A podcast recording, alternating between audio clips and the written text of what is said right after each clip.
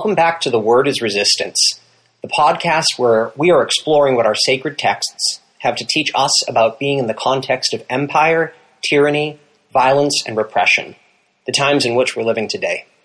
What do our sacred stories have to teach us as white people about our role in resistance and showing up in liberation? My name is Will Green. This podcast is a project of SURJ Faith. SURJ is a national network of groups and individuals organizing white people for racial justice. This podcast is designed to be a resource for white people working to resist racism and white supremacy. We welcome your feedback and especially appreciate feedback and accountability from listeners of color. This is the third time that I've contributed to the podcast. A little bit about me. I live on land that was inhabited by Wampanoag people before the Christian invasion of 1620.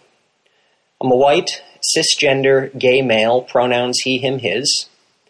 I'm also a United Methodist pastor who serves a congregation associated with that denomination and the United Church of Christ. I've been working in parish ministry for over 15 years.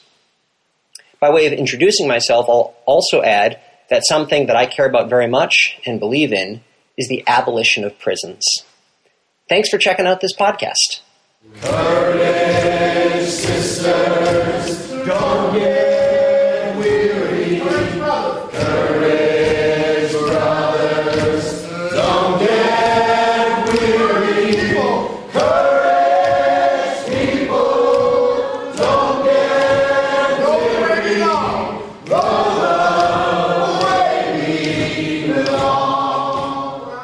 lectionary reading that I've chosen to explore in this podcast comes from the book of Judges, surprisingly. You don't hear much about the book of Judges in a lot of churches, and that's for some pretty good reasons. The book of Judges is a ruthless, violent, disturbing book about holy war and unholy war and sexual violence and all sorts of mutilation and awfully graphic ways of people killing each other. This book is nasty on just about every level. Almost all of it is way over the line. Having taught this book in a few different church settings, I can say it's pretty rough stuff to uh, get the old Tuesday morning Bible study to address. The standard way of describing the overall structure of the book of Judges as a whole is to say that this is a story in which things go from very bad to indescribably bad. The final episodes in the book are literally too much, just too traumatic, too disgusting, too horrifying for some people to read at all, period. There are only some images in the entire Bible that can match Judges in terms of pure carnage. But when it comes to fully formed narratives in the Bible, there really aren't any complete stories with details and development that can really be compared to Judges. For once, I'm not exaggerating. Is Judges really that bad? Yes, it is. So it's no wonder that we don't dig into this book too much. But so far, everything I've said is just about the book on its own in general. There are also important implications for reading this book as a Christian. Specifically, the Christian historical record and present reality is so full of war, invasion, rape, and genocide that it's understandable why people would not want to fixate on this book, or perhaps not even give it any attention or honor at all. Then again, the other way of looking at this is given our historical record and present reality and the forms of oppression and structures of violence in our church, maybe we should read this book even if our one goal is to dismantle and overcome its values. Frankly, speaking for myself, I am a Bible person. I read the Bible every day. I can't seem to stop. I'm not advocating this for anyone else. It's just where I am personally. No judgment on anyone else or on myself for that matter. Honestly, looking back, one of the main reasons my life has been so devoted to this to reading scripture is because I was aware of how scripture was being used against me as a gay person, and I wanted ammo and defense, truth be told. And I'm well aware that God has worked through this process just the same. But, uh, but still, that's at least partly how I've gotten so wrapped up in the Bible. Not ashamed of that. But if other people want to reject the Bible wholesale, or the book of Judges in particular, fine. I have no problem with that at all. That's probably not a great way to introduce a Bible reading on a podcast dedicated to interpreting Scripture, but nonetheless, that's honestly how I feel. Having said all of this by way of introduction, the reading is Judges, chapter 4, verses 1 through 7, and I'm reading from the Common English Bible translation. Here's the reading. After Ehud died, the Israelites again did things that the Lord saw as evil. So the Lord gave them over to King Jabin of Canaan, who reigned in Hazor. The commander of his army was Sisera, and he was stationed in Harosheth Hagoyim. The Israelites cried out to the Lord because Sisera had 900 iron chariots and had oppressed the Israelites cruelly for 20 years.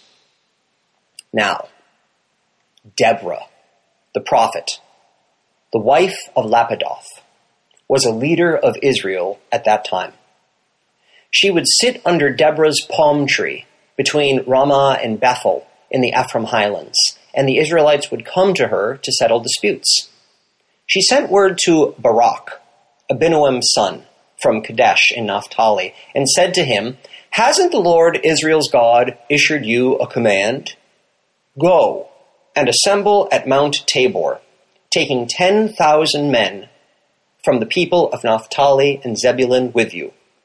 I will lure Sisera, the commander of Jabin's army, to assemble with his chariots and troops against you at the Kishon River, and then I'll help you overpower him. There it is. That's the reading. It wasn't as bad as you thought it was going to be, was it? I'm guessing it was probably a little difficult to follow, but perhaps not morally disgusting.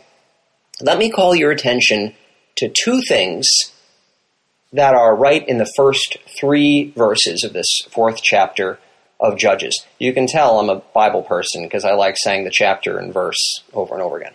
Firstly, in verse 1, it says, The Israelites again did things that the Lord saw as evil. Okay, if your assumption or understanding is that the book of Judges unquestionably celebrates the Israelites as people whose religion places them beyond judgment from God or critique by people, then you need to think again. Because that idea is thrown out the window in the first verse of this reading. The Israelites did things that the Lord saw as evil. It even says the Israelites again did things that the Lord saw as evil. They did evil things again and again and again.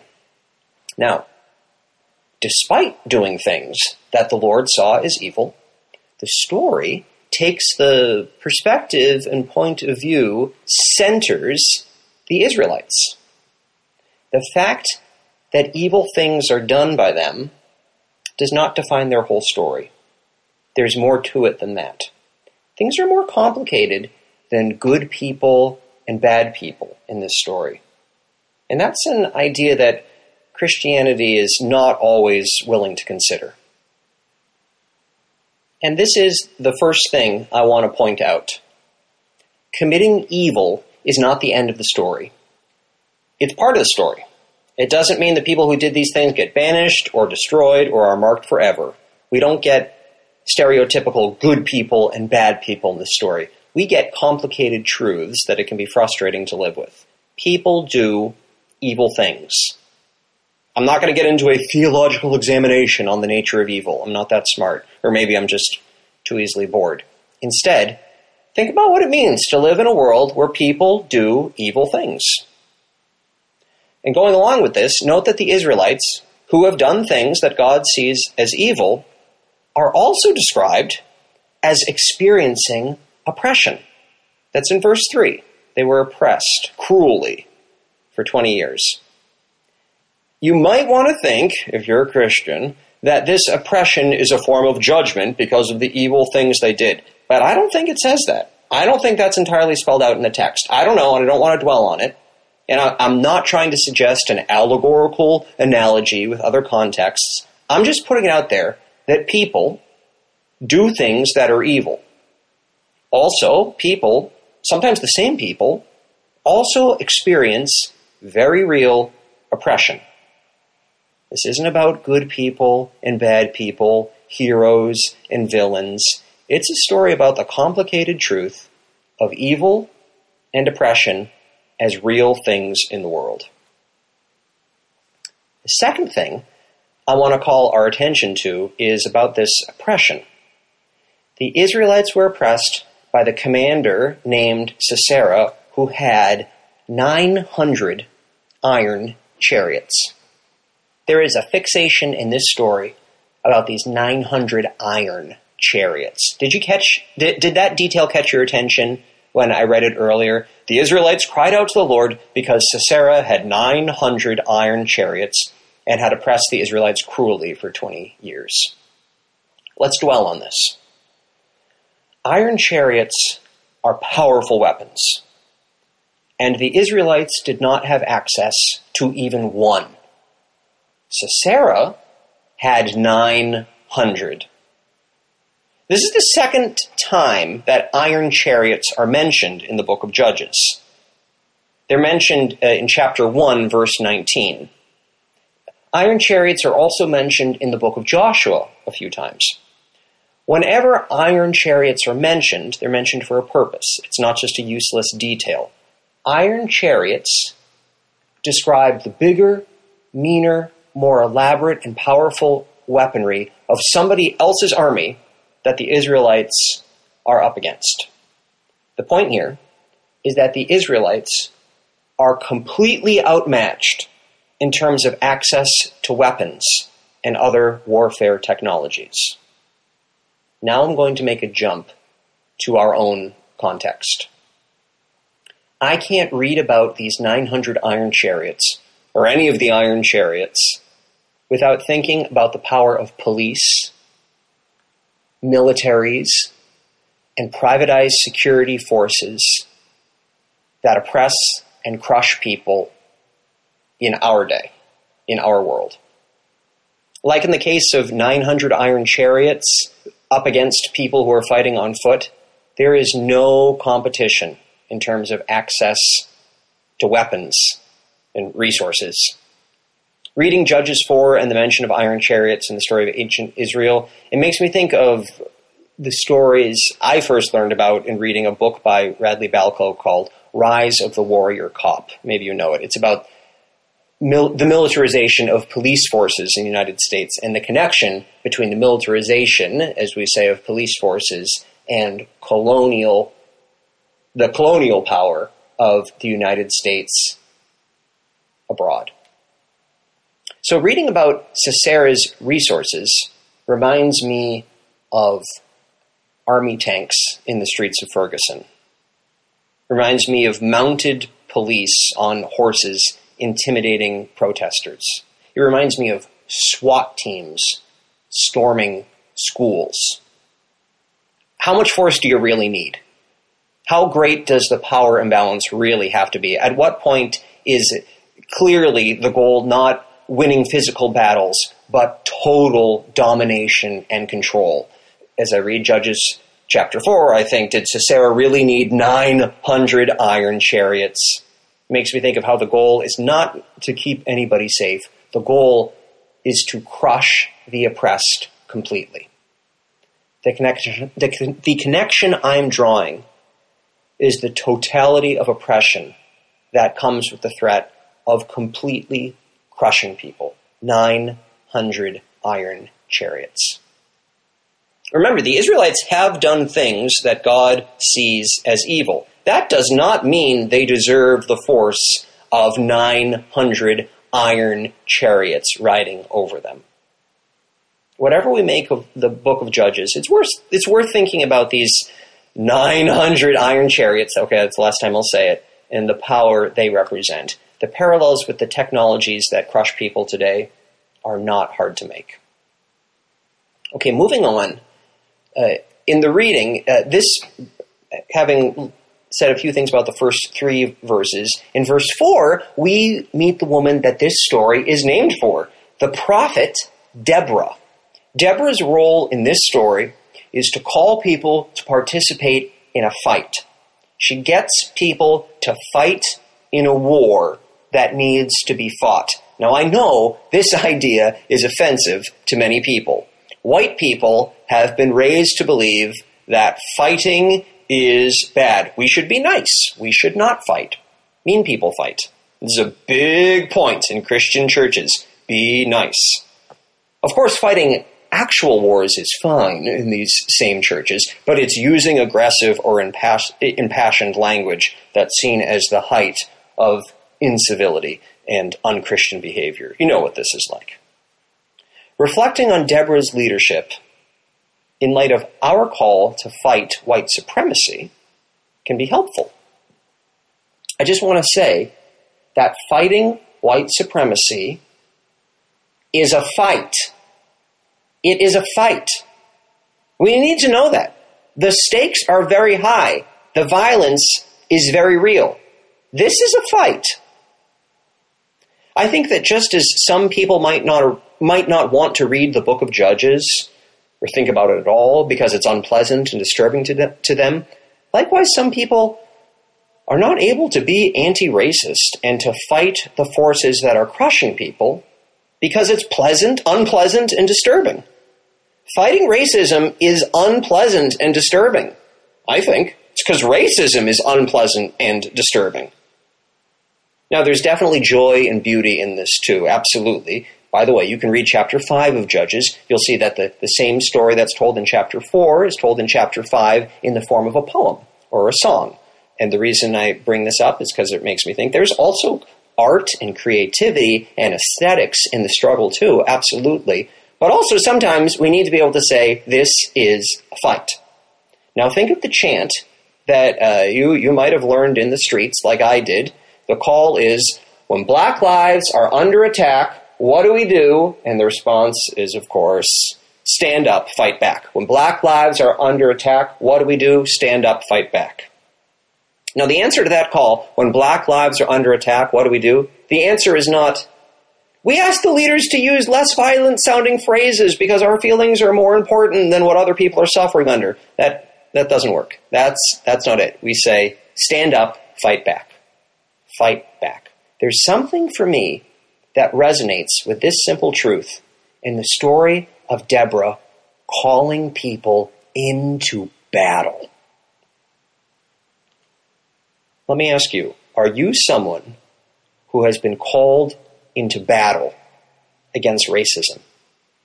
Maybe someone who has been called into battle by a wise woman who understands the consequences of rising to the challenge. Are you able and willing to fight? Even if you are afraid and know that you cannot do it on your own. I'm jumping ahead here. Uh, I stopped reading at verse 7, where Deborah calls Barak to fight. In verse 8, we read, Barak was afraid. In verse 8, he says to Deborah, I'll go only if you go. And then Deborah says, Oh, I, I'll definitely go too. But you need to know that you're not going to be bringing honor on yourself in this fight.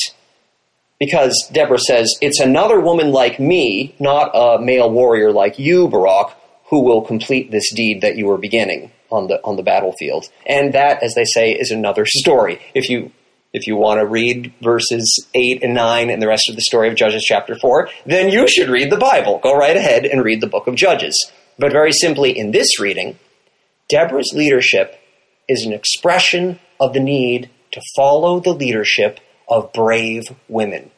This is a message white people need to hear, to learn, to accept. We need to overcome the white hetero patriarchy we have been taught. And maybe Deborah can help us reflect, as we reflect on her story, with imagination and with hope and with openness. The forces of heteropatriarchy diminish our ability to trust, to hope, and to be brave. The story of Deborah can help. Deborah calls Barak to fight a fight that he does not want to fight, but he trusts her faith that the oppressors can be overpowered. And all Barak has to do is not let his own hunger for honor get in the way of that vision. I also need to say, and this is a bit of a aside, but I cannot resist, there is simple joy and delight for me in the fact that this biblical story that is so rarely read, as I keep calling our attention to, is a, about a character named Barak.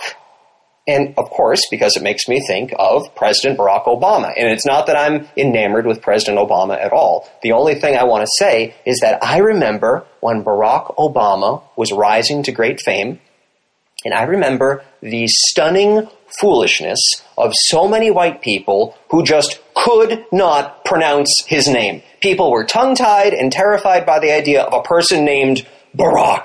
And of course, so many people said, he has a Muslim name. Friends, I know I'm a decade late in getting to this party and ranting about this, but I just want to say, his name is in the Christian Bible. If you read the book, you might not be so shocked and disturbed by his name. I'm just saying. Sometimes we learn something when we read the Bible. Sometimes. It may be nothing more profound than simply being exposed to some names that we can at least try to pronounce. We are not good at saying people's names. We're not even good at trying to say people's names. This is a pretty low bar I'm setting for us here, but why not? We have to start somewhere. So, those, these are my thoughts about this reading. In conclusion, here's what I have to share. First, it might be worth reading Judges. It is worth considering that people who do things that are evil are capable of other things too.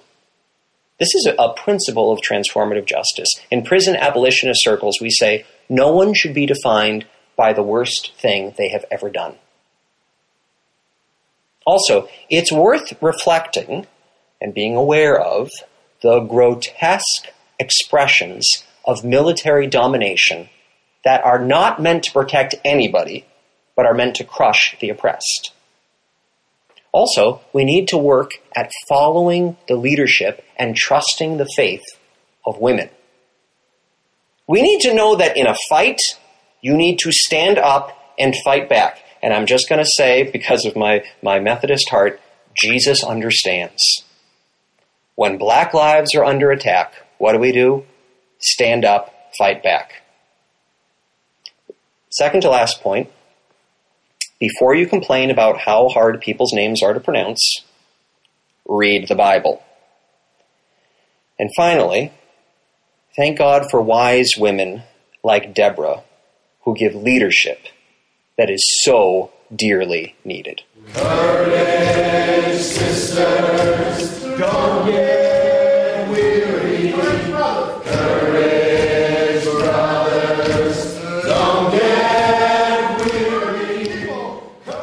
going to feature a conversation about the national holiday that takes place on the fourth Thursday of November.